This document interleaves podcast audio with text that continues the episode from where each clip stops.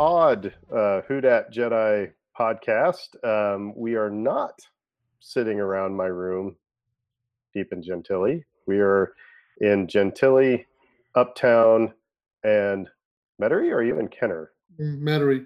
Well, okay, I, I, yeah, you're, that's right. So somewhere we, somewhere westwards of where you're at.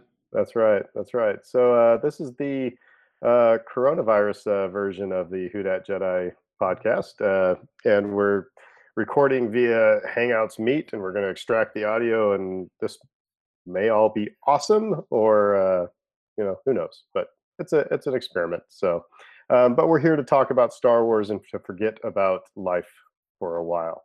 However, I did post today that I did find out. Yes, I took the time to actually set a timer. You can sing the chorus to "It's the End of the World as You Know It" by REM, and you're only a couple seconds shy of the 20 second requisite for uh, washing hands.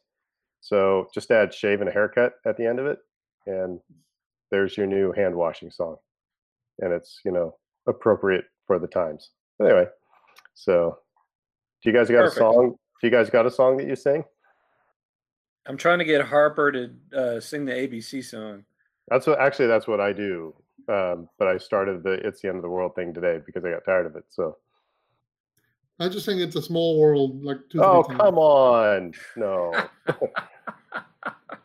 I'm totally splicing "It's a Small World" into this broadcast now.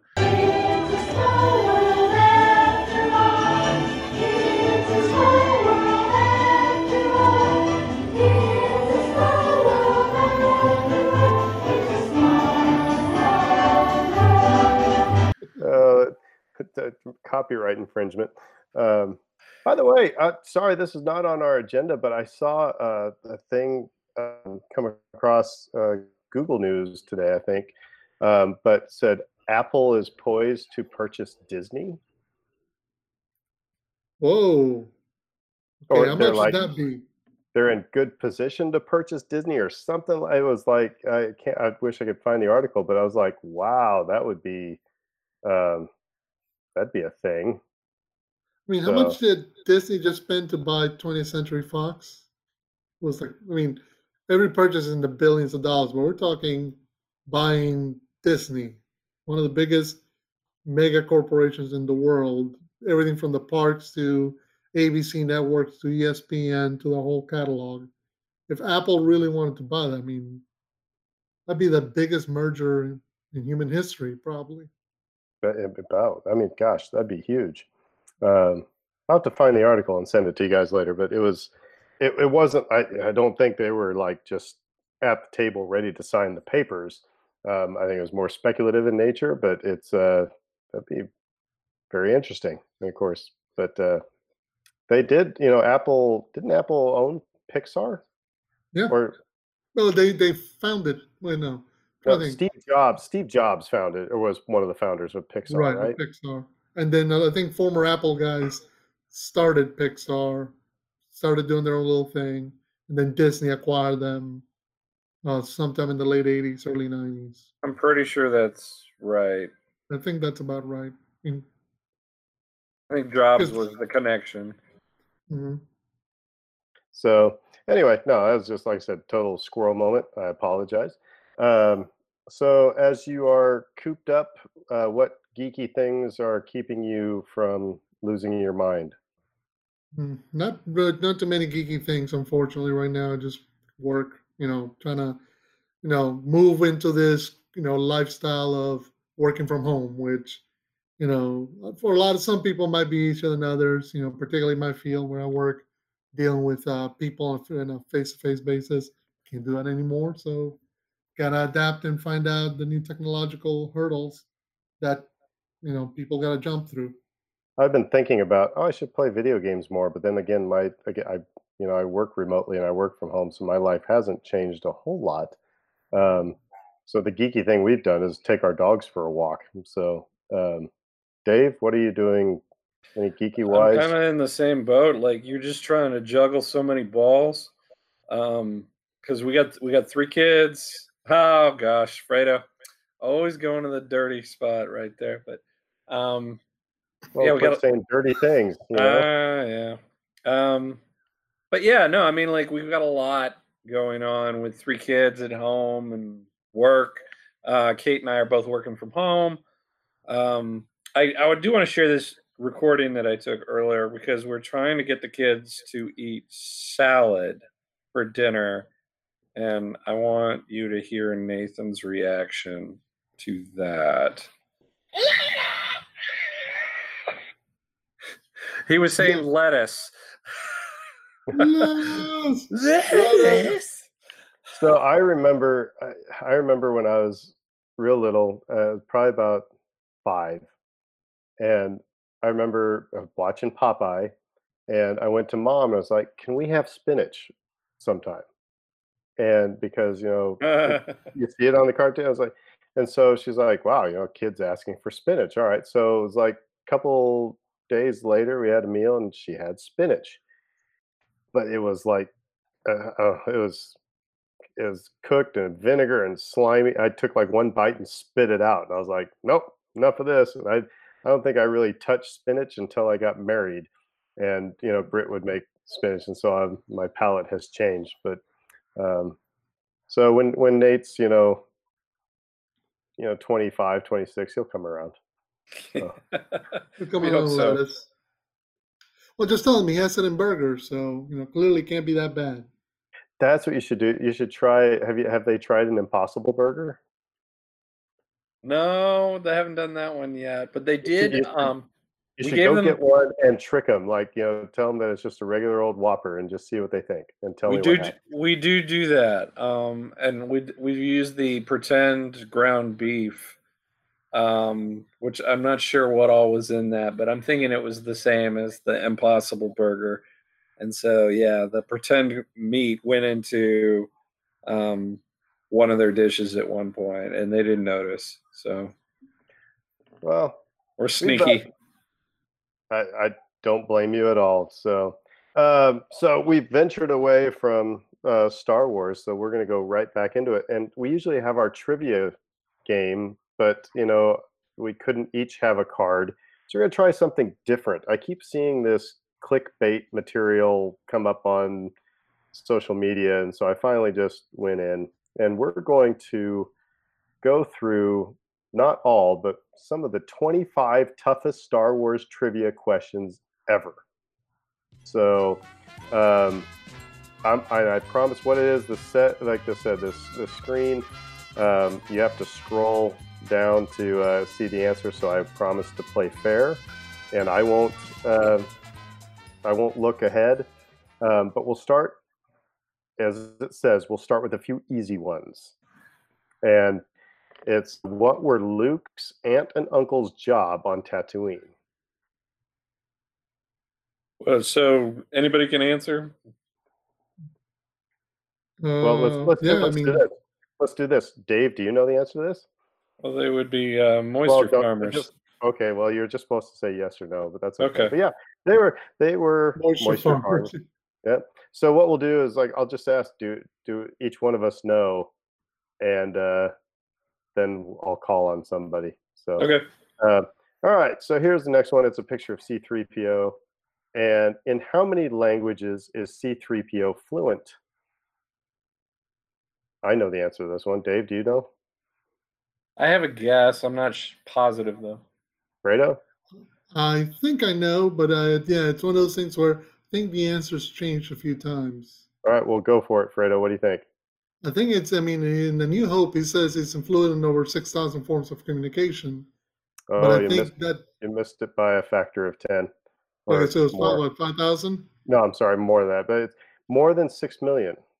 6 million. Okay, yeah. Yep. 6 million forms of communication. But I think in some of the other ones, he's even gone up to as high as, what, nine? Or maybe I'm Okay, making no. that up. I don't know.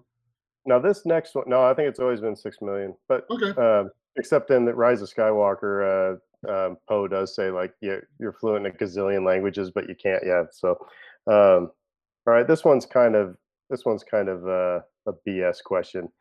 Uh, what is the Wookiee's home world, and how do you pronounce it?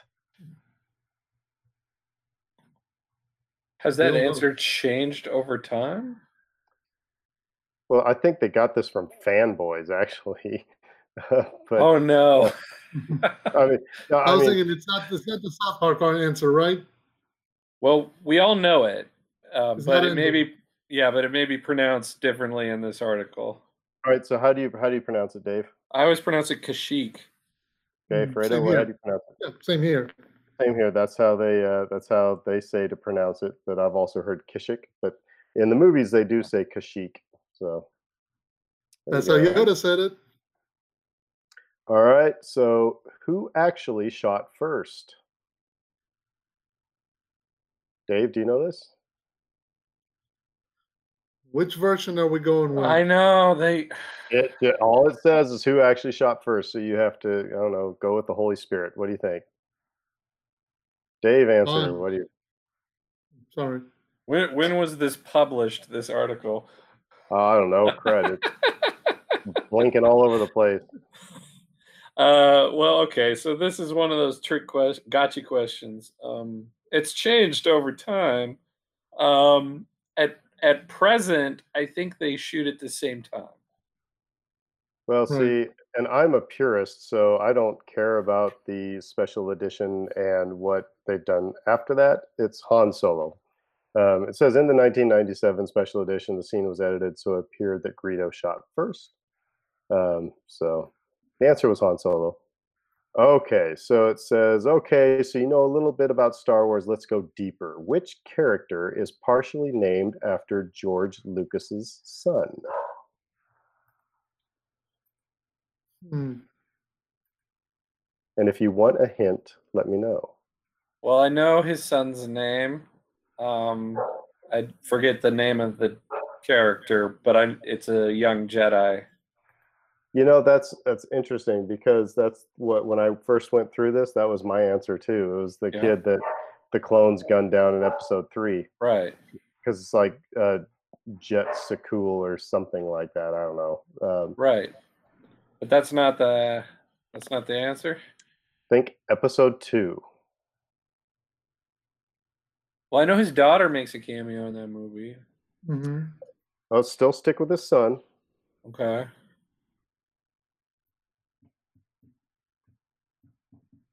Huh. All right, you give up. Fredo, do you have an answer? I have no idea. Dexter Jetster. Wait, that's it. His son's blah, blah, blah. his son's name is Dexter. No, his son's name is Jet. Oh, okay. And But- what didn't he name? Well, didn't the son name it Dexter Jester? I thought that was I- his name. All right, so Uh, it's just his namesake. That he didn't actually play the character. No, no, Oh just yeah, yeah, yeah, okay. named after. Yeah. All right, so these are getting kind of tough, huh? Yeah. Oh, here's Oh, there were a- two correct answers for that one. I mean, that's This is a this is a good one. In which movie does the camera pan back up after the crawl? Oh, okay. I think I All right, Fredo, what do you say? Attack of the Clones, episode two. Dave, what do you say? I agree. You guys are right. It's Attack of the Clones.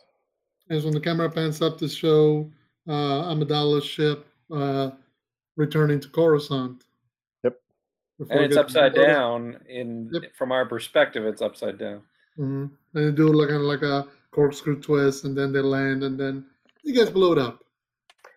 So, in the original 1977 theatrical cut of the first Star Wars movie, as opposed to the original 1977 theatrical cut of the second Star Wars movie, Um, special edition, so how many dewbacks were in the original 1977 theatrical cut of A New Hope?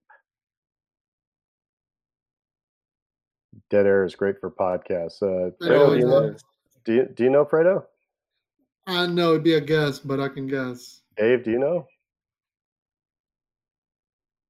No, but I'm trying to recall. Um I'm gonna I would guess zero. Okay, Fredo, what was your answer? I was gonna guess three, but I think they're all in the background. It's actually two. Oh, They added five more for the special edition in 1997. yeah, because if you see the special edition, whenever you see the ones that are in the distance static, those are the two that that were actually in the original movie. Yeah. None of the I mean none of the ones in 1977 could move because Yeah. well, we didn't have the technology for it. So this one uh, is kind of a. Uh, it's going to push my buttons for. Kyber crystals. Kyber crystals. No, not quite that much. But uh, which species stole the plans to the Death Star? The reason why this pushes my buttons Which is because around, Star? because around Rogue One, everybody's like, "I'm sorry, I'm just going to give it. Where are the Bothans? I thought the Bothans stole the Death Star plans." I like, remember that. "Ugh." you just, I Right. mean, that conversation came up so many times. What about the Bothans? What about the Bothans? And that's just it. It's like that's why you got to specify which Death Star. Yep. So, so the Bothans, yes, uh, that was uh, like I said during Rogue One. It was like, come on, people, it's not that difficult. But anyway, The thing is, Alright. couldn't you have had one Bothan in Rogue One? Could have been would- interesting. it would have confused everybody, Fredo.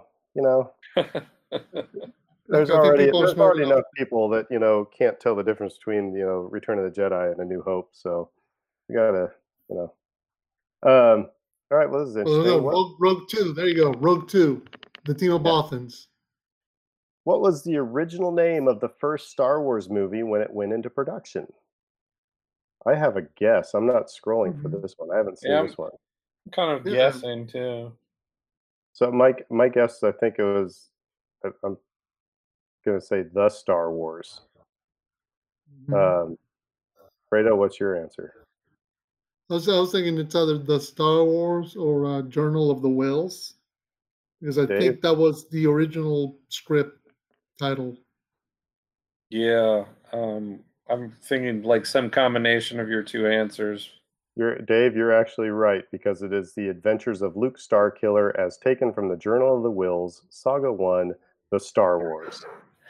I, I thought Starkiller got in there somewhere, but I'm like, I don't. I'm not gonna actually just verbalize that. It just- but yeah, It just rolls off the tongue. It off exactly. the tongue. It's the kind of thing. Yeah, I'm gonna put, I'm gonna put that on a, on a movie ticket. I'm here to see the Adventures of Luke Starkiller, as taken from the Journal of the Whales. Sorry, The sorry, I, I sorry I keep going with these. These are kind of fun though. Um, uh, I know the We- answer to this next one. We saw that Harley Quinn movie changed its title after release. Because Which- nobody knew she was. Well, The Birds of Prey movie. That's incredible to me. Like the movie's in theaters and they're changing the title. That's that's crazy to me. And then uh was it Edge of Tomorrow, the Tom Cruise science fiction movie? They tried to change the title to the tagline when they came out for home movie or home digital release to live, die, repeat. So if they, they try that, they think, okay, this makes it more easy uh, to sell a copy. We'll switch up the title. All right, so Yeah. let's do uh let's do like uh, two or three more. How about that? Um, so, which bounty hunter in The Empire Strikes Back is wearing an old costume from a Doctor Who episode? I know the answer, and not because I'm Oh. scrolling. Dave, do you know? I have a guess, but I don't know. What's your guess? Say 4-LOM? Okay, Fredo, what's your what's your answer? Hmm, can't think of one right now. I would go with 4-LOM as well. My answer is Bossk. I can't remember where I read this, but yep, it's Bossk. Look up the Doctor Who episode The Tenth Planet to see a pilot in an identical getup.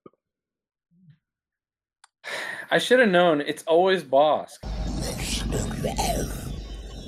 It always comes back to Bossk. Also, well, I was going to say also the only one not wearing shoes, but IG88 doesn't really have shoes. So, anyway, all right. Who kissed Leia first, Han or Luke? This might be a trick question. Uh, shouldn't be. I mean, if Oh, we're going think I know. chronologically, All right. So then, Fredo, what do you think? It's Luke. Well, technically speaking, Leia kisses Luke first. See, that's what I said. I have a trick question. she does kiss him Because the thing is, she kisses him twice. first. Yeah, exactly. Both times it's her kissing him. Yeah, but the, the second one was full on the lips. So I'm saying it's Luke. Mhm. Yeah, it's. I mean, it's Yeah. the answer's Luke, but she's the one. She's the kisser. He's the kissy. All right, we can't end on this one. Um, what does AT-AT stand for, or AT-AT? But which, by the way, do you say AT-AT or AT-AT? I always say at at. Mhm. That's that's where I am too. I, I think it's millennials that like got all goofy on this one. But anyway, um, so I what, say I say AT-AT, but I say ATST. yeah, because who's going to say ATST? That's, that's Yeah, S, just- S, S, S. exactly. So uh, what does AT-AT stand for? Dave, do you know? I feel like I should know, b- uh, but no. Fredo? Yeah. Yeah. The the word assault is in there somewhere and transport's in there somewhere. I feel like all terrain. All terrain is in terrain there. assault transport. Armored transport. All terrain Armored armored transport. There you go. Yeah, All 'cause right, last last one. What odds does C3PO give Han for successfully navigating the asteroid field? I'm, I'm, I'm, I'm thinking I, I'm thinking I know it. Dave, I don't know it. I don't know it off hit offhand. it's Fredo, at what six do you say? thousand. It's at six thousand three hundred and twenty to one. See, I thought it was like, what'd you say? 3,620? No, six thousand three hundred and twenty. Or See, my, I was thinking 3,620. yeah, So the twenty one, of, is the- one of us, I think, is correct. Come on, scroll, computer. Oh, great. We, will- we will never know because my computer just froze up. uh, the, the clickbait site just froze up. So it says processing request. Oh, wait a minute.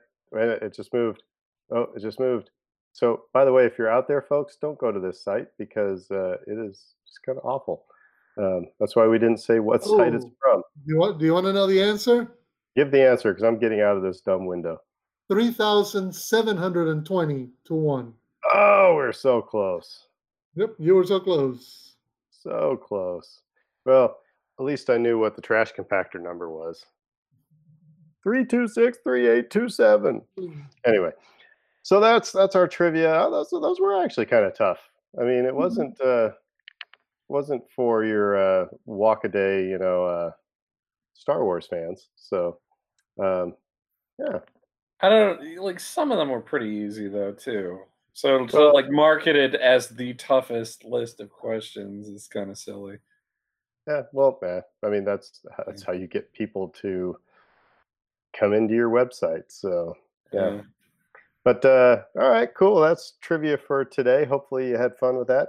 Um, but we're gonna now move on. Uh, the the last, well, the latest episode of the Clone Wars, uh, and it was the last Bad Batch uh, episode. You know, our last podcast we talked about um, that Bad Batch arc, and then we were wondering, oh, I wonder what's next, and we're like, oh, more clones, and so that's what we got. Um, so what? So it was. Uh, what was the title of this episode? Uh, was it trying to remember. unfinished business? Unfinished business. Yes, yes. Um, so what do we what do we think? I liked it. I it was interesting because they dealt with some of the questions that we had said um, the last episode or the previous episode left unanswered regarding um, Echo and his mental state, what his path was going to be, um, what he was planning, what they were planning on doing next. So I like the fact that they went back to it and they put him right into the action. Um, really enjoyed seeing uh, a bit of dark Anakin Skywalker towards the end of that. Yeah. Yep. You know, when, when you're thinking, oh, you know, he's like, you're, you're gonna, you know, take me prisoner. You're a Jedi. He's like, not really. No, I'm not gonna do that. Um, but no, I, I, I liked it. I liked the way the resolution. I liked the way that uh, Bad Batch. Actually, this one felt like the Bad Batch took a back back seat. I saying that times fast. You know, and actually, I want to. You said you see a little bit of dark Anakin Skywalker. Um, my uh, a friend of mine, um, he was asking me one time. You know, he lives out in California, and he has a has a little little boy who was he wants to get into he, little boy's into Star Wars, and he's like um, asking me what Rebels was like, and I said, yeah, it's pretty cool. He says, is it good for you know young kids? I was like, oh yeah, it's really good. So because we tried watching the Clone Wars, and he said my son gets scared really easy, and said hey, watching their Star Wars, and then all of a sudden somebody's getting shot in the face. It's like, yeah, I mean, there's some these actually these last couple episodes. There's been even though it's you know you're shooting a droid, it's still really violent. So, Mhm. uh, but uh, yeah, Anakin does uh, show his dark side in this. Yeah, Dave, you uh, yeah, I agree. That's um, welcome. Uh, uh, we always talk about like the connective tissue aspects of this show and how it does a great job of fleshing out these characters. Um, a lot of people's biggest critiques of the prequels um, are just that that um, characterization of Anakin and and how that came to pass. And I've never personally had a problem with it, but I always understand people's um, critiques. And uh, and so anytime we see something along these lines that kind of offers more of that, I'm all about it. Yeah, no, I mean, no, and, and and I think what was part of what was so dynamic from it is that you can kind of make a case for what Anakin was doing. I mean, he is, you know, while the while the Bad Batch and Echo and Rex are trying to find a way to solve the situation in Anaxes, Anakin decides to take the fight to what's the general's name? I forget his name. Uh, Um, tarantula looking dude. yeah, yeah, Admiral Trench. I think that it was really it was really well done in terms of how they managed to bring it all together. They they kind of found a place for uh, uh for uh, Echo at the end with the Bad Batch. It was almost like he was. I was, I was thinking it's almost like it was a a live clone R two because he had the little arm that he had turned into the socket uh, and then uh, but it was connecting with all their systems, kind of hacking into their systems, uh, to, you know, relaying false information so that the uh, the separatist army would basically walk into a trap by the Republic. Yeah, and how it was interesting. You can kind of make the case that what Anakin did. I mean, Anakin's taking the fight directly to the guy leading the separatist army at you know for the Techno Union on Anaxes. Meanwhile, the Bad Batch and Echo and Rex are trying to send the bad, no, negative, no, the signals or the mid the orders to kind of have the separatists walk into a trap, so to speak. And Yeah. uh, so you can make a case that Anakin was justified in what he was doing, but at the same time, it was the way that they played it. But it's also the way they've, you know, that's why I said I like this Anakin Skywalker in the Clone Wars because he's been known to use the quick and easy path to get what he needs, you know, uh, and you know, it's to him it was a, a justified kill, you know, um, which that's not very Jedi-like. Um, Mm. but I, but it does show his progression to Darth Vader, I think, a lot better than Episode two or three does. Mhm. Um, the thing I do like is that I felt like for the first time, pardon me, I'm choking on Guinness. The first time in the Clone Wars that they captured Samuel L. Jackson's voice and and demeanor in Mace Windu. You know, when they when they come crashing through and he's talking to all the battle droids, I was like, you could it's you could that could have been Sam Jackson.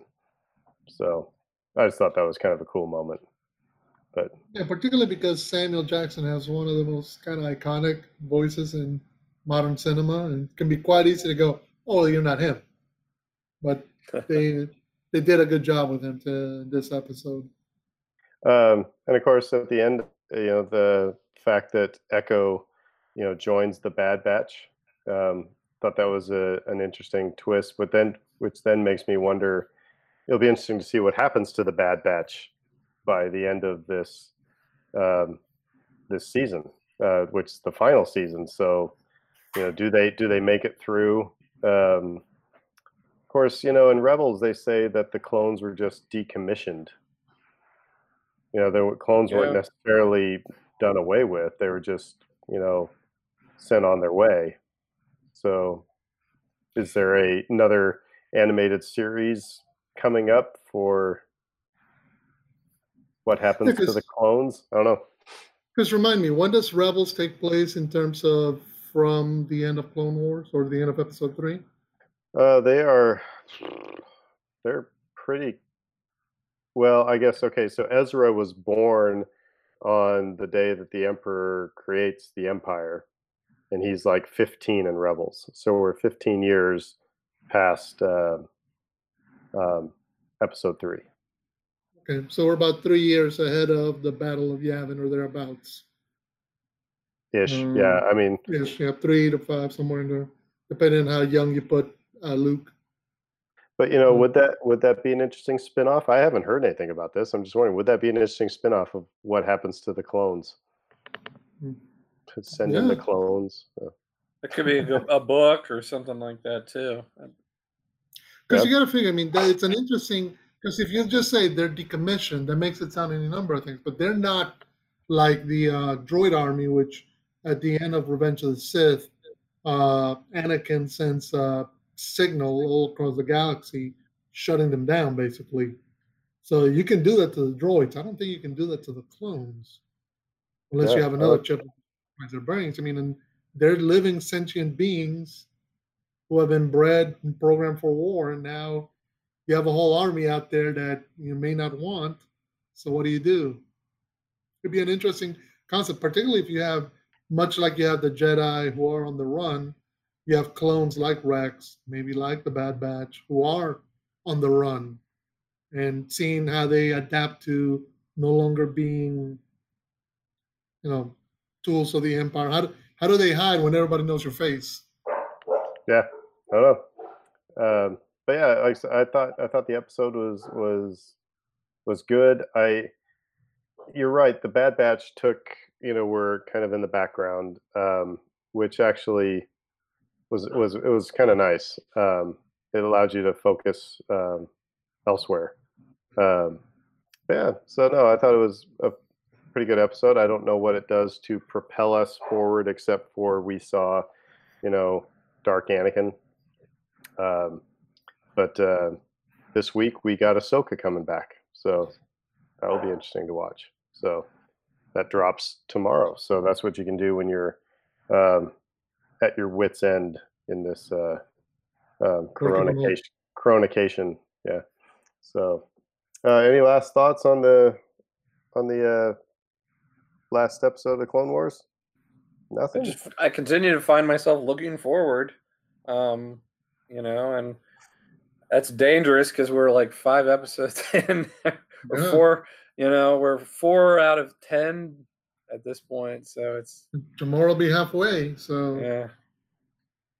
But, yeah, and uh, actually, I saw. I, I can't remember where I saw it. It was probably on Fantha Tracks or something like that. But it was basically titles and synopsis of uh, you know the remaining episodes or the episodes in April. Um, so it sounds like Maul is you know coming, going to be coming pretty soon here, probably in this Ahsoka arc. I would guess um, probably the end of it. So, um, so yeah, as the you know, we got the word that um, you know you're going to be staying inside more and not going out and restaurants and bars are closing down and stuff like that. Um, Disney Plus has been doing a lot of things, like uh, they dropped Frozen two early, um, and they also dropped the digital release for The Rise of Skywalker early. And we talked about it last episode. You know, would you get the physical copy or would you, you know, you're going to get the digital copy when it came out? Well, it was an impulse buy on a Saturday. It was like, I'm going to watch Star Wars. Um, and uh, so, did either one of you get it? nope. Or did you you held true to your beliefs? hmm so far so good. I mean, been busy enough to say I haven't had a chance to sit down and wouldn't have had a chance to sit down and enjoy it. Uh, but um, how was it? I mean, put it this way: once you sat down at home, feet up, dogs nearby, relax, was it a different experience? Were you able to enjoy it differently or better? Well, actually, you know, the first thing that I I dove into actually were the extras. Mhm. Um, I'll talk about those in a second, but I will say, having watched the movie, uh, I actually said to Britt last night, I said, I think Babu Frick is becoming one of my favorite characters in Star Wars movies. And I think that's partially because of watching the behind the scenes stuff. Um, but uh, it's just a just a really well done character. Um, but uh, that being said, I watching the movie again. Um, I think I enjoyed it more than when I did was uh, when I was in the theater. Um, I enjoyed the banter between Poe and Finn and Rey. You know, especially the scene of you were a spice runner, you were a stormtrooper, you were a spice runner, you're a scavenger, you want to do this all night. You know, it's like I just I wish we would have had more of that. You know, throughout uh, the other the other two movies. Um, but uh, it was I, like I said, I enjoyed that banter. Um, still felt hodgepodgey at the beginning. Um, you know, I still don't like the way the whole movie starts. Um, I understand why it starts that way, but I don't like it. Um, I also think whether or not you think that the Emperor should be in this movie, dear Lord, did Ian McDiarmid knock that out of the park every time he's on screen. Oh, you just can't. He's uh, it's just he knows that character. I mean, actually made that character, but I mean, just it's it's like it's just awesome. It's just, he his performance is great. The makeup they did on him was awesome, um, and I was really impressed with that. Um, you know, um, the Leia stuff actually is a little bit more wonky than when I was in when I was in the theater. I was like, wow, this is really well done. And now it feels like in some places like it was a kind of like one of those well, one of those fake uh, uh, Daily Show interviews where you know Stephen Colbert will ask a question and they'll cut to you know the politician making a funny face or something like because there's so so many awkward moments where it cuts to Leia and she's just giving a look and you're like and then Rey will keep talking or something. So and I understand again there's only so much they could have done but um, it seems a little bit more wonky this time around. Um, but I mean those are the things that really stuck out um, and, and surprisingly the kiss doesn't bother me as much anymore um, still bothers me. It just doesn't bother me as much.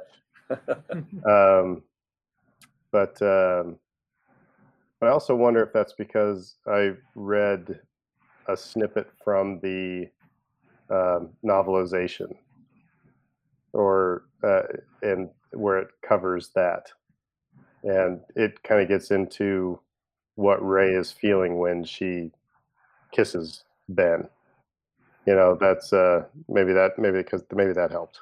But anyway so like i said i i enjoyed it. I'm, I'm, watching it another time. It's just kind of on repeat now. It's just one of one of those things i do when i go sit on my back porch or you know when i'm going to bed just you know keep watching the rise of skywalker. Uh, you know um, but the th- the cool thing was were the extras i'm sorry i'm yapping along um, but I'll, I'll tell you what the extras were first of all they have like about a two two plus hour um, documentary. It's called The Skywalker Legacy. And I'll talk about that. That's what I'll be talking about most here in a minute. But they also have featurettes. Um, it was the Pasaana Pursuit creating the speeder chase, um, Aliens in the Desert, Dio, Key, Key to the Past, which those were okay. Um, Warwick and Son. I didn't realize that Warwick Davis's son was the other Ewok with Wicket that's cool. End. Oh, by the way, that's the other thing that still really bothers me is the end of the movie is the whole showing Bespin and Jakku and Star Destroyers falling everywhere. I still don't like that. Anyway, um, but yeah, Warwick Davis' son was uh, the other Ewok. Um, and then there's cast of characters, but the cool thing was the Maestro's finale. And so it's all on John Williams and I can't. They showed the guy. He's 85 years old conducting, and it's like I, I hope I'm that way when I'm 85. Um, but and I think it was in the. I can't remember if it was in that featurette or in the uh, the documentary. But here's the cool thing: the you know the scene that John Williams is in. You know when they're yeah, on Kijimi in the bar. Uh, well, yeah, he's just kind of yeah in the bizarre type of thing. At his table there are 51 different things that each one represents um, one of the movies that he was nominated for an Academy Award. So you've Oh, got wow. you got well, you see 2-1B's head because he was you know nominated for Empire Strikes Back. You see Indiana Jones's whip. Um, you see something from Hook. You see I mean all, every so the prop department they actually put together um, an artifact from each one of the movies that he was nominated for, and um, it was interesting because he said that uh, he didn't want to he didn't want to do when they asked him he said do you want to do a little bit part and he's like nah and then his, he told his wife and his wife said you've got to do this Right. so um, so anyway it was uh, that was kind of cool but the That's The doc- incredible. I mean, I I love that. Um, and I also wanted to react to something you said uh, a couple minutes ago. Um, I'm really curious about you. Re- you mentioned reading a snippet from the novelization. Um, obviously, I guess you haven't probably read the whole novel. no But, no but what do we, what do we think about the timing of the novel release to occur like almost like right ahead of the digital release? I mean, it was like back to back, um, and it's just it, it's interesting to me that it didn't occur a little bit earlier to give people more time to just read it. Um, I don't know. I didn't. I wondered if you guys had a reaction to that. It's interesting to me, though. Well, I find it re- interesting because I'm used to the novelizations coming out either before the movie comes out or right after it. right. Right. Or right, right around the same time as the movie's coming out, you can go get it. So, the, I mean, that was true with the prequels. The sequel uh, books have always come after. But um, I don't know if it was I don't know if it was timed with the digital release or or what. But I've been thinking about getting the novelization, but now I'm like nearly into the point of being able to get the movie, and um, I don't know if there's enough in there to warrant it or not. Well, you know, so here's the thing. I always love the novelizations because there's always a little bit extra in there. Um, for example, I love in the original Star Wars novel, um, you get into Vader's thoughts and how he, wanted to kill Tarkin, you know, and all these things. Um, but um, course, then it was is Episode Three's novelization when you go, "What? Yoda was talking to Qui Gon." It's like, why do they put that in the movie? You know, it's like they just, you know, I mean, they he just mentions that, yeah, I'll tell you how to talk to Qui Gon, but you don't know that they had this long conversation. So that was, I like that that novelization. Um, explaining the Force back vision from Episode uh, seven you know that that was helpful you know? Um, so again like i said this excerpt that that i read it, it really did help in coming to terms with you know like i said you know, why you know why she kissed him. And it doesn't it doesn't seem like a romantic kiss at all. Um, but um, All right. Well, yeah. Sorry for the diversion, but yeah, I, no, just, that's fine. I feel like that's really interesting right now. Um, I probably will get it and and read it, but yeah. Go ahead, Fredo. Sorry. No, no, no. I was gonna say because that's usually one of the advantages of reading the novelization is it does allow you into the thoughts of the characters. You know, um, you know, movies can't really put you into what a character's thinking, like Rey or Anakin or Luke, and what they're thinking during a particular moment or sequence. But the books can, and that's one of the things I love. You know, as you know, as a kid, I read the novelization of A New Hope. That's how. I was like, okay, of course, you know, when I saw the movie and I saw Biggs, I'm like, well, that's Biggs. I was able to connect characters because I'd read that book five times or so as a kid, just back and forth. Uh, and then I remember reading the novelization for the prequels and just simply going like, okay, this makes much more sense when you go back. I think the impact is more when you go back and see the movie again because you're able to fit that new information into the scenes and go, this now makes more sense. By the way, the funny thing in that uh, in that documentary, they, they show uh, uh, they show Denis Lawson, you know, Wedge. Mhm. When you when you mentioned Biggs, that's what made me think about this. And he has some comment of, to along lines of, you know, when they asked me back, I thought, you know, I'd have like this you know, fancy outfit with a cape or something like that. But nope, same orange jumpsuit. like, uh, I just thought that was funny. But here was the interesting thing about the documentary, and I need to go back and watch it a second time.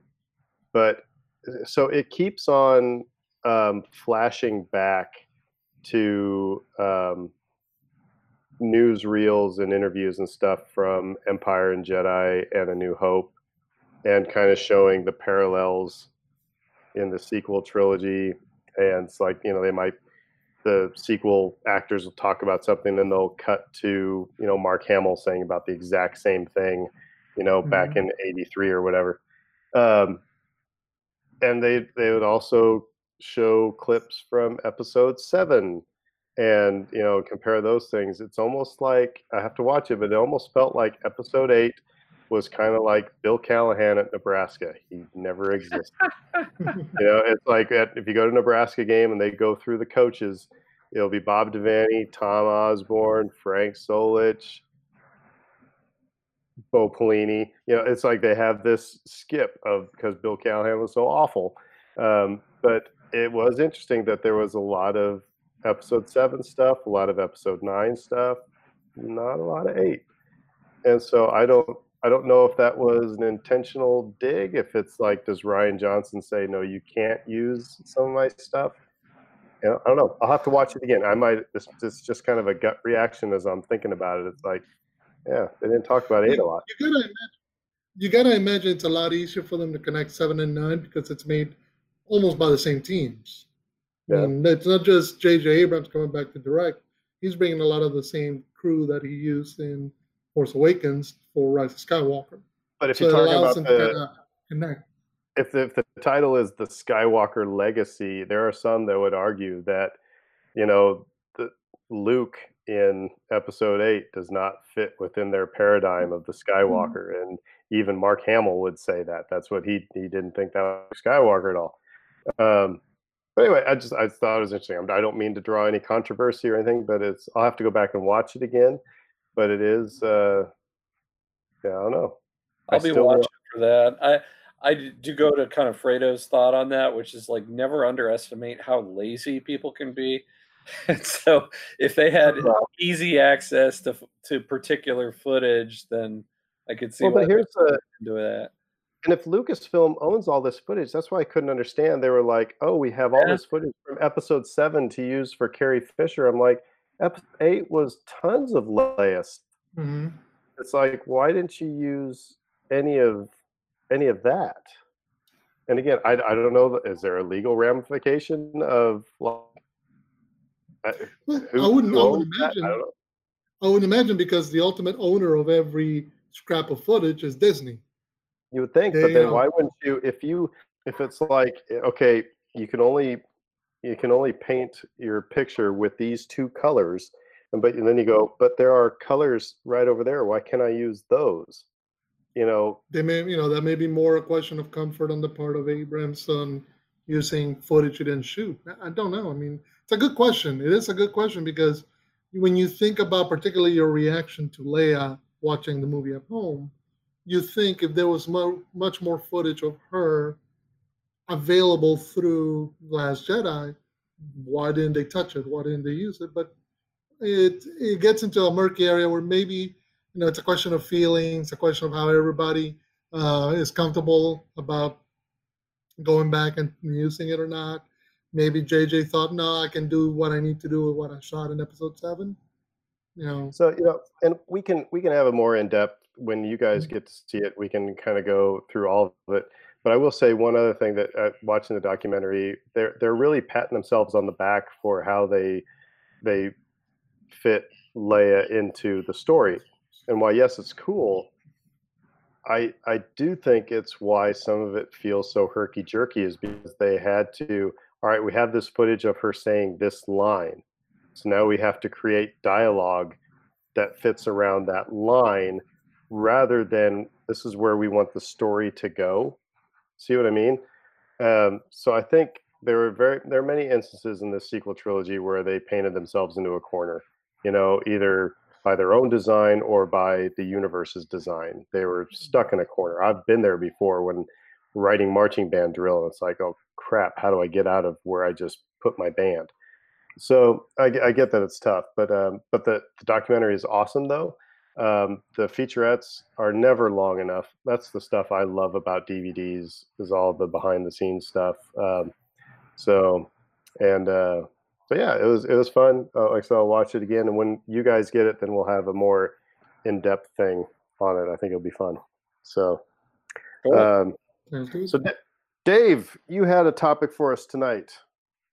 I did. Um, since we are all dealing with uh, self isolation right now in the uh, coronavirus, uh, I thought a good topic for this show might be solo, as in Han Solo. Um, solo. Uh, and just talk about some of our favorite moments with him um, maybe talk about his movie a little bit, um, and just get into some Han Solo discussion because um, I know that he was my favorite character growing up, and I'd like to know right up front where in your personal pantheon Han Solo stood. He's the first action figure that I got in in Goodland, Kansas, at the Alco. Yep. Um, I, I, I mean, I he was he was the cowboy. You know, is he was the he was the exciting one in that movie. You know, um, but yeah, I so I I have always dug him. Um, yeah, I'm Fredo. Yeah, no, for me, uh, I'll probably put him two right after Luke. It was weird since it was me and my brother. My brother always wanted to be Han, so I let him, and I always used pick Luke. So as a kid, I'd grab for the lightsaber, he'd grab for the blaster. Then he tried to shoot me, and I block it. It works. uh, I think, as you know, obviously, as I grew up, you know what Harrison Ford did with that character, what it embodied, what it meant, kind of gained on a greater meaning because you kind of come to understand all of the elements that uh, George Lucas and Harrison Ford poured into that character, and I think that's what makes him so unique because he is the cowboy. He is everybody from John Wayne to uh, Gary Cooper to um, uh, Clint Eastwood to Lee Marvin. Every, he's every swaggering bad bad guy, you know, bad no, bad McClunky, uh, walking into town, uh, you know, unafraid of doing the hard and you know tough and dangerous things, and doing it trying to look you know, looking cool which is always what was the fun part of him is he was cool, except for when he tried to look cool. That usually he shot himself in the foot then, but that was rarely the case. You know, like when he's trying to do the right thing and chase the stormtroopers, of course he then walks into a hallway full of them, that kind of thing. But uh, I always enjoyed him. He was he was he always had great chemistry with both Leia and with Luke. What's interesting is that their relationships were different, but they both worked. I will say, because uh, you're you're going to be talking about what our favorite moments are. I'm going to say my least favorite Han Solo moment mm-hmm. was when he said, "Hey, Luke, may the Force be with you." I remember even from the first time I saw that, I was like, "That doesn't work." It's, it just never has set well with me because it's like that's something that Han's not going to say. Um, now, my favorite moments um, Fredo, you mentioned it when he's, you know, booking down the hallway, and you know he runs into stormtroopers, and then he's running the, the running away from them. Um, love that scene. That was so so funny. Even even when it was only a couple stormtroopers, but I loved it in the mm-hmm. special edition when they added all the troopers and you know Tie fighters and everything. Um, but my other, I think my my second favorite moment is the fact when he's in episode seven explaining that the force and the jedi it's all true that he is the he is the one communicating that and confirming that because it's like the person who doesn't believe in ghosts after they've been haunted you know or mm-hmm. you know um it, so he I, I just thought that was a brilliant decision um, that having him be the one to confirm that. And so, you know, Lawrence Kasdan and and J.J. Abrams, hats off because that could have been really anybody. Actually, they could have just Rey and Finn just know that the Jedi were a thing, right? Um, but he to have him confirm that was, I, I, think, one of my favorite moments. That was that was, that was cool. It wasn't really a Han thing, but as you know, but anyway. Well, to compare and contrast your least favorite and your favorite moment, like when he's saying it to Luke, "May the Force be with you" in A New Hope he's just kind of offering that like an olive branch. Mm-hmm. It's a mm-hmm. concession. It's he doesn't believe what he's saying. He's just saying it because um, he thinks Luke. That's what Luke wants to hear. Um, I think it, I think it's the same thing. If they would have actually had when Leia said "I love you," I think it said "I love you too." I would have had the exact same reaction because it just it not what Han Solo is. But go ahead, Dave. Right, right, right. But like that's the whole point is like that scene is very much him just he's not believing what he's saying um whereas you contrast that with in episode 7 where he's talking about the force and he's talking about his friend Luke and he's talking about these things that are bigger than him now he's a believer he's a true believer at that point and for him to come to that point and to be the person that um uh, is explaining this stuff to them. I don't know. I, I'm with you because it it just it means so much more that it's coming from him and not coming from some random. Well, I, think, I think it shows that he grew as a person more than about anybody from the original trilogy. Mm-hmm. I mean, I mean, Leia has always been a leader. Leia's always been, you know, you know, just and I, and I don't mean to you know to disparage either Luke or Leia, but Han grew the most as a person, you know, because of Luke and Leia. You know, it's like we all grow because of the, you know, it's always it's always great when you have that friend that is a better person than you. You know, because you want to, you have something to strive for. Um, but um, but it was also interesting that throughout the entire original trilogy, Han was always resisting, even in you know, Return of the Jedi when Luke said, "Don't worry, I've taken care of everything," and Han's like, "All right, whatever," you know. Mm-hmm. I mean, there's so it, there's he has you know he has just grown and it yeah. Dead air on a podcast so. Yeah.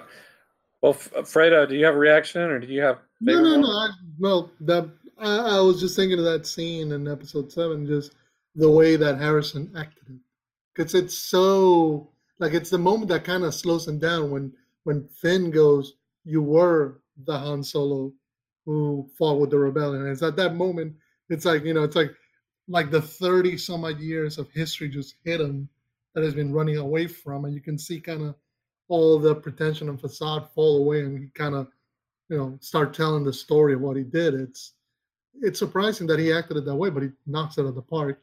Now I was thinking in terms of uh, scenes that I liked of his. I was thinking uh, if I was gonna go with two, the first one I was thinking of was an Empire when he's trying to determine where is Luke at the start when he's been uh, taken to the cave by um, you know, he's been you know he's been attacked and taken away, and then Han's going through all the entirety of uh, Echo Base trying to figure out okay where is he, you know, is he coming through this door? He's coming through. It's like okay fine, he's not here. My friend is out there. I'm gonna go get him. And then go, you know, your tauntaun will freeze before the first marker. And his response is, well, then I guess we'll see you in hell, you know, because that's part of his dynamic. It's for all his uh, cavalier, I don't give a about anybody, I don't care about the world. He does. And he builds those bonds. I mean, he's got it with Chewie, and you see him build that building with Luke, and you see that building with Leia. Like he's got a sense of responsibility for his friends. He's not going to abandon them and uh, that comes through in that moment when you know he's putting himself and his own life at risk, and he's willing to go out there and find Luke out in the snowstorm. And then the other one I kind of thought of was uh, when he tricks the in Return of the Jedi when he tricks the Empire into opening the back gate, because that kind of shows you the growth that he's had over the trilogy. Because the first time you meet him, his solution to Greedo is just shoot him. Okay, let's shoot him. Let's get him out of here. Well, he can't shoot his way out of stuff here you know, and you see that all throughout A New Hope, where he's just he's reacting. But now he's put that, in charge. Hmm? I'm sorry, isn't that a good? Uh, it, again, it, Kasdan did a great job because I was uh, another moment I was going to bring up was in the movie Solo, Mhm. um, and I actually really like the moment. Um, well, well, there's two moments that I really love in that movie. One is when Qi'ra said, "I may be the only one who knows who you are," Mhm. and you see him like going, "Oh, crud!" You Mhm. know, there's his his facade breaks down for a Right. second. He tries to play it off. The other the other one is um, when he shoots Beckett. So he shoots Beckett, and then the first the very next thing he does is to go and cradle him. You know, I think that that sh- I just love that moment. Uh, that it was a very Han Solo moment. You know, um, but uh, like I said, isn't it? He he he was a schemer in Solo, and he becomes kind of a schemer in Empire and Jedi a little bit. You know, uh, just that's to your point. So again, Kasdan didn't get a good job, even though you know He he, wrote. Empire. I mean, he created the character really. Mhm. Um, Now, I was gonna So- say in Solo, my favorite's when he meets Chewie, because Oh, it's not it's. It's not it's not a meet cute. It's not a you know like most of the other characters, most of the other meetings in that movie, or you know, in the movies, it's oh this is how this character met this character. This is very much a this isn't even I I don't like you, you don't like me, but we got to work together. It's uh oh crap, you're trying to kill me, and uh, what do you know? How do we get out of here so we can escape from the Empire? so Dave, what are your moments? Well, I want to react to one thing that Fredo said too. It was like I just read, finished reading uh, Last Shot Mhm. um, by uh, Daniel uh, Jose Older, um, and it's really interesting because he puts that into the novel, which is Han's reaction. i his instinct is, "Can I shoot it?" and like he's still fighting that instinct, you know, these years later when he's got a wife and a son. Um, can I shoot it? Um, and and I I like that that you that moment you brought up in Return of the Jedi where it's like, well, no, you can't just shoot everything. Mhm. Um, but you know, you you contrast that with Solo, where he's like, the solution is to shoot back and he got to shoot first, which you know I'm sure made a lot of people happy. So he Um, wanted to shoot Ewoks. In his defense, the Ewoks were trying to eat him. yeah. Later. Yeah. Um I go back to for like favorite moments, like mine one of mine is um when they're in the detention block and Oh, uh, he's trying to talk his way out of the situation. Yes, that one. Yeah. And oh, it- here. How are you? how are you? Um I just like to me that really kind of you pair that with um his moment where he charges the stormtroopers and he gets in over his head, he turns the corner and they're firing back at him. And that they play the both of those moments for comedic effect so brilliantly. And it's it kind of strikes me that he's this the thing that up that appealed to me about him when I was a kid was like he's the cool guy, he's the cowboy, he's the gunslinger, uh, uh, he's so cool, but he always gets himself into these scrapes where he becomes the comic relief because it's hilarious watching he's- him fail. Yeah, he's so he's so full of crap. You know. He he gets himself in, in over his head, but the, the awesome thing is he gets himself out of the situations. He, he either lucks his way or fights his way or does something so he can get away. and you know like just about every moment that he's in uh on film works for me. Um i didn't like i wasn't in love with the rathtar scene when i first saw it. It felt derivative. Um but i just kind of adore it at this point after having watched it a few times He seemed more Indiana Jones in that in that scene than he did Han Solo. Mhm. I there were a few things about it that just sort of like again, it was derivative. I'm like, are they trying too hard here?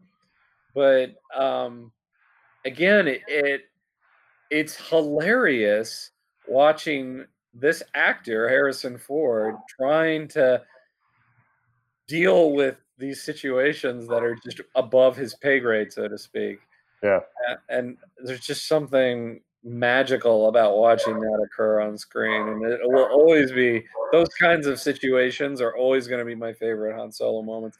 And again, it, the his meeting with Chewie is the same situation. He's completely outmatched and in over his head, but figures out a way to get through it. By the way, was it one of you guys that brought this up, or somebody that in our podcast of the, on Valentine's Day, you know, the most romantic scenes in Star Wars, and oh yeah, we we didn't mention the shower scene. we didn't uh, mention the shower scene. You know, that was, uh, but uh, you know, and it's interesting because there's, uh, and this isn't about Han Solo moments, but there's a there's a commercial going around right now that said, you know, it talks about the Greeks had, you know, was it three or four words for different levels of love, and um, you know, there's the familial love, and there's the, you know the agape where you would just do anything, you know, for a mm-hmm. person. Mm-hmm. It's not a romantic thing, you know, mm-hmm. um, and that was, you know, in the in the Rise of Skywalker, still, man, when Chewie finds out that that that Leia is dead, um, that breaks my heart. Still, um, in Episode Seven, when Han dies, you know, Chewie's reaction breaks my heart. But um, but those I think two, everybody had, I think everybody had that reaction. I think that's the thing. Chewie was voicing what everybody was having in their head. But uh, I, you know, so I will say also my least favorite rendition of Han Solo is in um, uh, the uh, aftermath uh, books. Mm-hmm. They don't know how to write for Han Solo at all. Oh. They don't. I thought you were gonna make. I thought you were gonna say it was in the Star Wars dance uh, video game. oh, what's what's the song? Uh, I'm Han Solo. And we'll be at my side. Yeah. yeah. Uh, Dave, you can drop it right in here. Han Solo. Han Solo. Yeah.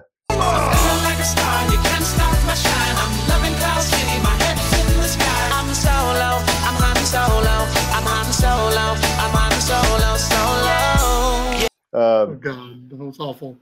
Actually, yeah, probably uh, the holiday special, but we're gonna have to have a like a reaction party to the holiday special sometime uh, for our podcast. But anyway, uh, you know, other Han Solo moments. Um, obviously, I was not. Um, I was not mortified or disillusioned or anything when he shot Greedo first in 1977.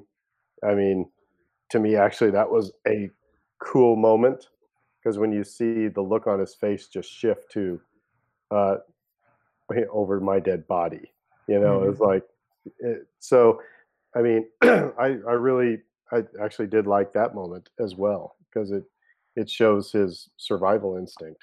Um, but and you mentioned I know, which has to be on the list when when we say I love you. I know um, that's just a classic. Um, another every, another awesome moment. We're going to just go through all the Han Solo moments, but another another awesome moment is when he's after he's been tortured and they throw him into the cell and they pick him up. he goes, "I feel awful. I feel terrible." It's just you know it was that was Han doesn't you know and and then a couple minutes later when he winces when they try to pick him up that wasn't that didn't seem like Han mm-hmm. Solo to me.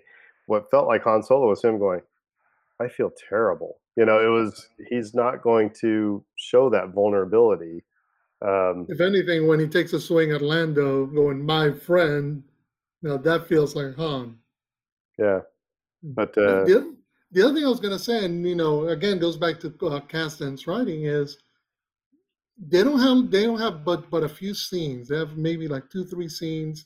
Actually, maybe now if we're them, three four scenes in Empire that kind of have the trajectory of Han and Leia falling in love with one another but you believe 100% of them. Now, particularly I'm thinking of the scene when they're yelling at each other uh, in uh, in the base when he's saying he's saying his goodbyes, and then later on when they're you know making the repairs in the Falcon and he's hitting on her, you know, again being the bad boy that he is. But it's that idea of you know you can you can come to believe that the these two people who don't really necessarily fit with one another, one another's worlds, are coming together in a way that felt perhaps more natural. Well, it's you know, Anakin and Padme did in a whole movie. It's the African, it's the African Queen. Mm-hmm. You know, I remember I took a class in high school. It was uh, movie lit. As a senior, a senior in high school, you took movie lit, right? Um, but anyway, I remember I had an issue. We watched the African Queen, and I had an issue with uh, you know Humphrey Bogart and Katharine Hepburn. You know, they're always yelling at each other, and all of a sudden they're in love with each other. Mm-hmm. And my you know teacher was like going, "That's the way these." I mean, look uh, I was I was going from point A to point B and missing all the stuff that was happening in between. You know, and I was also 17, 18 years old and I didn't know any better, right? So I think Lucas really did write, and Kasdan, they did write that Bogart Hepburn relationship, you know, from the African Queen, you know, um, that two people that just want to kill each other and then end up loving each other. Um, so because I think it's it's what's unsaid, and that's that's where it comes to the acting, their body posture, the way they say the lines. You know, it it resonates. It makes you know you understand that the argument up top, the words are being said, are juxtaposed against what the emotions really are that they're trying to hide. By the you way, know? you guys you guys both know this this is not a Han Solo moment, but uh, when uh, when Leia gets knocked into Han's lap and she says, "Captain, being held by you is, you know, isn't quite more, enough to get me turned on." Get me excited. I'm excited, you, yeah. You do see Harrison Ford mouthing her lines. Have you noticed that? No. Because Carrie Fisher was was high as a kite through most of that filming, and she kept forgetting her lines, and so he's kind of just whispering the lines, you know, as she's saying them. Watch wow. that scene; you'll see his his lips moving along. So, little little fun fact. Fun fun trivia. Yeah. Mm-hmm. Um, how do we feel about how his story ultimately ended? Um, because when we talk about Rise of Skywalker, one of the things that we we have brought up on this show a couple times is like how thankful we we were to get uh, McDiarmid back as the Emperor. Um, we hadn't really talked about getting Solo back. I mean, we we talked about that scene and whether it worked for us, but we got Harrison Ford back as Solo um, in the wake of a solo movie with a different actor in the role. Um, are we thankful so, for that that moment that we got? Having just watched it, um, yes, and I think it actually um, elevates his sacrifice in Seven, um, and I think that it was. Um, it was it, it was it was it was absolutely the right thing to do. Um, I um, I like you know because Harrison Ford said you know in an interview he said I never just wanted Han Solo to die. I wanted him to you know lend emotional weight and to move the story forward and to you know thought he should sacrifice himself and that's what he did for his son both in his death and at that you know moment when Kylo Ren goes back to being Ben. You know, it's it's Han Solo that is, you know, once again, um, kind of not, you know, reminding him of of his sacrifice. You know, you know, it was uh, it lent the emotional weight that was needed. You know, um, and a favorite moment in that movie probably is when Kylo Ren says, you know, Dad, and then Han Solo says, I know. I was just like, oh yeah, it's it's such it's such a good moment. Um, so yeah, because that couldn't have, that couldn't have been done with anybody else other than Harrison Ford. Um, but it was it was. I was really glad that that was there. Go ahead, Fredo. No, I was just gonna say uh, it, the difficult part is the big crime that they kind of had us see was Ben killing his dad, was Kylo Ren killing Han Solo, because you're taking out one of the most popular characters in this in the saga away from us, one that a lot of people is their favorite character. So I think the scene was necessary in order to have that redemption arc that they ultimately wanted for Ben. Like you couldn't have have the the final battle and everything without that scene. Like if if or if it was just Kylo Ren staring, throwing his lightsaber away without Harrison, I don't think it would have worked. And I think and I think that's what I was trying to get to is that actually by having Harrison Ford and Han Solo in, do that scene in Rise of Skywalker, it permitted us to Forgive accept. Ben. Mhm. You know, I don't think we necessarily forgave, but it's like you know, okay, Han Solo says it's okay, I'm okay. You know, Right. And and that's what I, that's why I was looking. I mean, looking back on it, I think it's so vital for him to be there, uh, because he's the one who. I mean, he tried actively to redeem his son, and it cost him his life. So Ben coming to terms with the act, the monstrous act that he did, and understanding that his father would have loved him no matter what, kind of was a cathartic moment for the audience.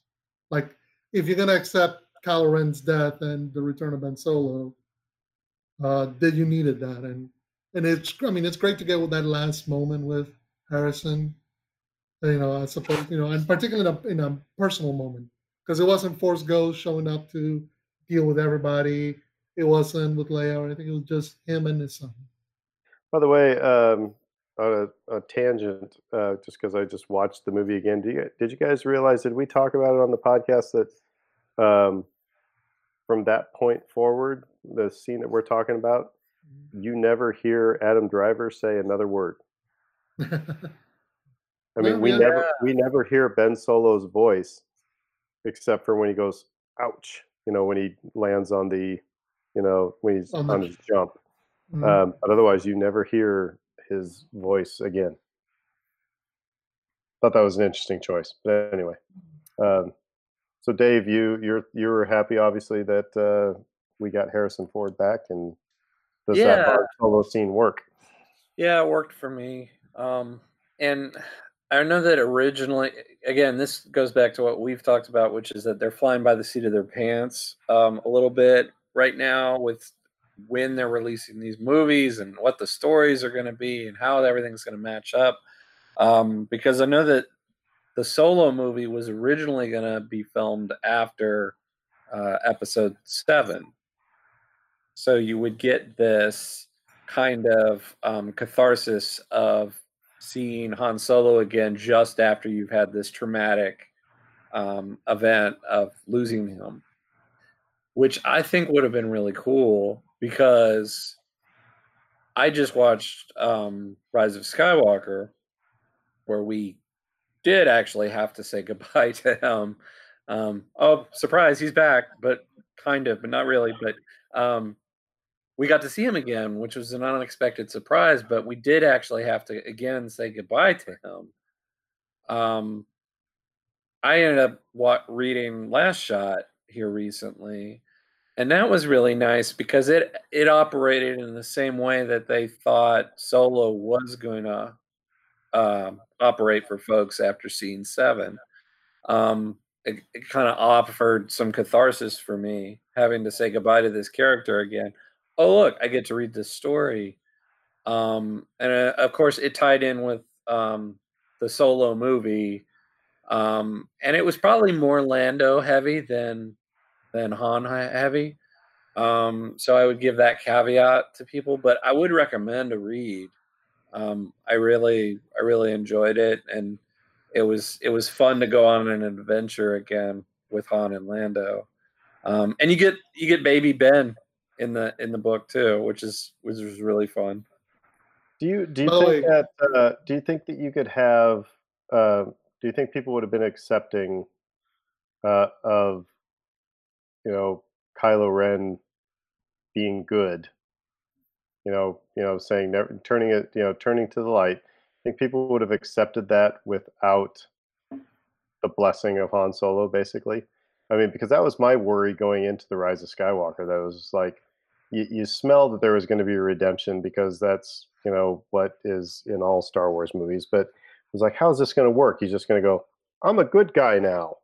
You know that that was my or you know you couldn't. I don't even think you could have Leia saying, "It's okay, No. everybody. Ben's fine." I think I, I that's why I think Harrison Ford probably came back because he recognized that you know he's the only one that could have blessed that entire thing. I I, mean, that, no, go ahead. oh, I was just gonna say I, I agree with that, but I also will say that I think the supplementary stuff is helpful with that. Um, in this what in this book I read, Baby Ben, you get to see more of him as Ben. Um, and as we're going to find out more and more through the comics, through the books, etc., they're going to humanize that character more and more um, to a point where it becomes a lot more believable. It's really similar to the fall of Vader, um, which is all this extra material set during that time period helps make that story more believable. Um, so that's what one thing I'll say to that. But absolutely, I agree with you. Like just within the context of the movie itself, I don't think that that you can't even begin to accept that without Han Solo's blessing. So I got a question for you all, and you know maybe I'm just jumping ahead and thinking of stuff. But do you think? I mean, we only get the one flashback of the temp of you know in Last Jedi of Ben's fall to the dark side, the destruction of the Jedi Temple, but we really don't see it from the standpoint of anybody else. Do you think that the books and the comics will go back? I think the comics upon- are. I think the comics are doing that. Um, the Okay. Kylo Ren series. Right, just Um, shows how Han dealt. Because I mean, Well, when we meet the more about- episode seven, Sorry, it's more about Kylo Ren Mm-hmm. embracing the dark side. I think, but um, so it's probably not exactly to your point. Um, But that's what I mean. I mean, seeing it from the standpoint of how Han and Leia reacted to it, how they dealt with it, because we see their their solution to it. Leia falls back into being General Organa, leader of the Resistance. Han falls back into being, you know, Captain Han Solo, you know, smuggler, Wrangler. pirate, Wrangler, exactly. You know, making bad deals with bad characters and getting by on the skin of the sea. They both fall back on their battle habits, so to speak, who they were before they met one another. So, uh, but I wonder if we'll get to see those elements both before uh, Ben's fall and then afterwards, because it'd be interesting to see how they dealt. Because we don't, none of the movies really touched upon that immediacy. I mean, the pain that they must have dealt with. I mean, we get shown of it as as they've come to terms with it, but not in that immediacy. You know, I think the danger that you run into, um, and this is again not my Han Solo. You know that um, it was what I was worried about with Episode Seven. And I was like, you know, knowing that that Han and Leia were going to be in this, like, I don't want to see domesticated Han and Leia. I, you know, I don't want to see. I don't know. That doesn't fit within my paradigm of those two. Well, You then maybe you um, shouldn't read Last Shot. I mean, You don't want to see Han pushing the baby stroller. right i mean maybe uh, maybe i should read last shot because of that i mean but those are things that worry me of seeing domesticated han and leia you know it's like han dinner's ready oh just a second let me you know i'm changing ben's diapers i mean talk about things that don't seem to fit don't seem to fit Star you know um so They acknowledge that in the book, though, and it's it, it doesn't fit. And being out in among the stars does fit, but then there's this conflict for him, and like I want to be with my wife, I want to be with my son. It just it's it's a bad fit, and so it's kind of an interesting. They they play into uh, Daniel writes into that conflict with him, and it, it- yeah, it's it's fun. I I like it a lot. By the way, two minor, two, two, well, one big, one small moment from Solo that I loved. Uh, when um, he and Lando are at the beach, and Lando goes, "I hate you," yeah and Han just takes it all and goes, "I know."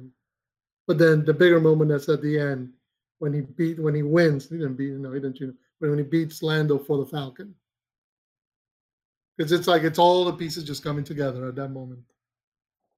Yeah, Fair and and we, square. we we Mhm. talked about uh, this is, I guess my last one. You know, again from the from the solo movie um, when they're facing off with Enfys Nest, and he, you know, he's saying, "Yeah, you see that? He's, I mean, he's just full of crap. So you see that freighter down there? It's full of thirty hired guns. They're gonna, cut you know, just he get again gets himself way over his head, and you know, um, I was really again, I had no desire for a Han Solo movie, and I was never so grateful that I got a, Han- a Han Solo movie. Um, I just thought that was it was really well done. It was a fun Star Wars movie, and I thought, you know, Alden really captured the character, not maybe consistently through the entire movie, but definitely there were some, you know, really on the nose moments where he caught it. So, but anyway. So, any last Han Solo thoughts before we wrap things up for the evening? Because I hear Lucy Well, barking in the background, and my dogs are barking in the background. They must hear each other. So, They know they want they're near to one another. Now, I was just gonna say, uh, you know, talking about, you know, we're talking about Clone Wars, you know, a post Clone Wars series, you know, dealing with the clones. We might run into young Imperial officer Han Solo right there, or Han Solo running in the streets of Corellia. Yeah, I what do what do we want to see from him if we if we're going to see anything more from the character? I, I'm Um, one of those where it's like, you know, it's you you step close enough to the cliff. You know, let's uh, you know, let's not try it. Let's not tempt fate a second time. Um, I would think, actually, however, after saying that, you know, the Resistance broadcast, uh, which is a podcast which I was made famous on um, for my my Fun fart joke. joke. Um, but uh, um, they uh, well they read one of my you know they, I responded to one of their tweets and they read it on their show. Um, but um, they're they're really pushing. They made the hashtag Make Solo Two happen. Um, I would like to see a Disney Plus series with Alden, and you know um, you could you could have Maul and Qi'ra. You could continue that story and it'd make a great Disney Plus series. Probably even incorporate a little bit of Boba Fett, and it would be just fan servicey wonderfulness. That's what I, that's what I like. after seeing the movie, I and the Darth Maul, you know, cliffhanger, I yeah, I was fully on board for that. Um, I'd I'd also like to see more of a young Ben, so Han Solo through that prism. Um, I think that'd be really interesting.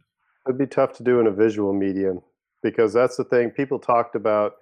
You know, can you bring you know Alden back um, as Han Solo during the during the Mandalorian show? And I'm like, no, that Yeah, no, no, No, no, no, no, no, no. no, yeah, Because that, that's can- not you can Harrison write- Ford. Write all the books you want, but don't try to. It's kind of like what Plan Nine from Outer Space, which is one of the worst movies ever made. Um, the the main actor um, died halfway through, and so they got another character, and for the rest of the, they got another actor, and for the rest of the movie, the guy just had his cape over his face, so all you saw was his eyes, and it's like that's the way it would seem to me if you got anybody else to do Han Solo, you know, or any of those characters actually, any of those Mhm. classic characters post Return of the Jedi. It's just don't do it. I was thinking, I was thinking a book. Yeah, yeah, but a book, yeah, a book. I, I could get I could get on board of the book, but I think the Disney Plus series of uh, uh, you know a continuation of that solo story, I think would actually, I think it'd be very popular. Because again, they could do it Mandalorian style and just feature his various adventures. You know, it doesn't have to be, oh my God, this is the most important thing ever. It can just be fun. Yeah, Oh, I think it'd be great.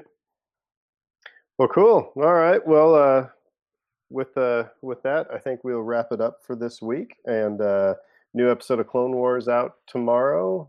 Um, what else is coming on the horizon? Anything? Is that the when does the uh, physical copy of um, Rise of Skywalker come out? Is that next week? Supposed to be next week, but you know, 26 or something? Yeah, We'll, we'll all have to break out of quarantine to go to go buy the copy. Um, but uh, Yeah. So then yeah, after we do that, well, like I said, we'll have to get together and talk about the uh, see what you guys think about the documentary. But uh, until then, uh, oh, and big Saints news: Drew Brees has signed with the Saints. Come and we brought we brought back Malcolm Jenkins, and Eli Apple left. so And It Sean uh, Payton Left. has the coronavirus. and Sean Payton has coronavirus. Yeah, this is uh, so big Saints news uh, this week. And, and Tom Brady's gonna be going to the Bucks, so we're gonna be facing him twice on prime time this year. You know what though, and, and Teddy Bridgewater to Carolina. As much as these are oh McClunky moments, you know, it, well, there's a couple things. First of all, it's going to make for some awesome divisional games. But Mhm. I think Fredo, I think you were saying it last night. It's like Tom Brady's coming from the AFC. You want to finish? You want to finish off where I'm?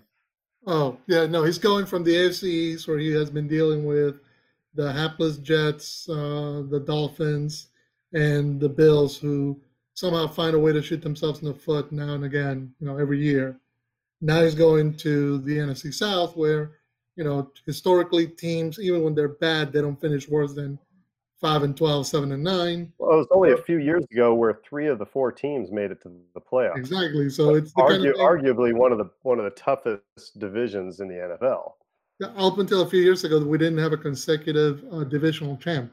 That that's how tough it is to win here because every team is good and every team fights for, you know, to win it. So, eh, you know, he's he's going to draw a lot of attention over there.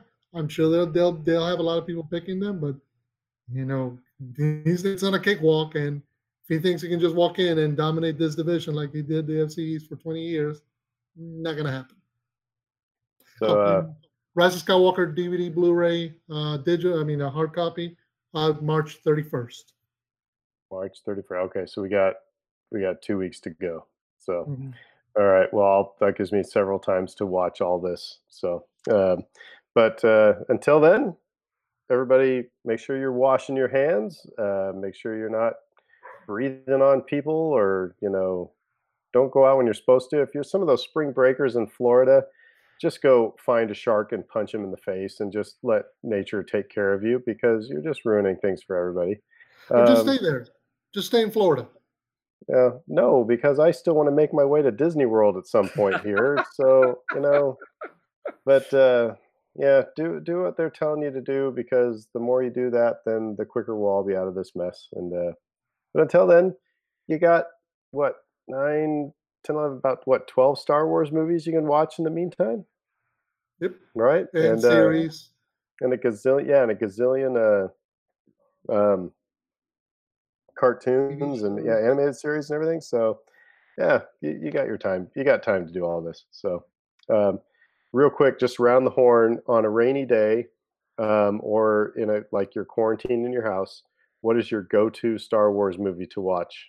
I would say mine would be now probably Rogue One. Dave? Uh, uh, New Hope. New Hope, Em- Empire. Empire, right on. Well, cool. Then we'll uh, with that we'll we say just were in sequential order too. we did. Watch all three. and uh, and hopefully this recording worked. Um, and uh, if not, just, you'll never know what we said. But uh, otherwise, we will uh, see you at some point. And until then, we'll say who dat. Do that. Yeah. Take it easy, everybody. Bye. McClunky.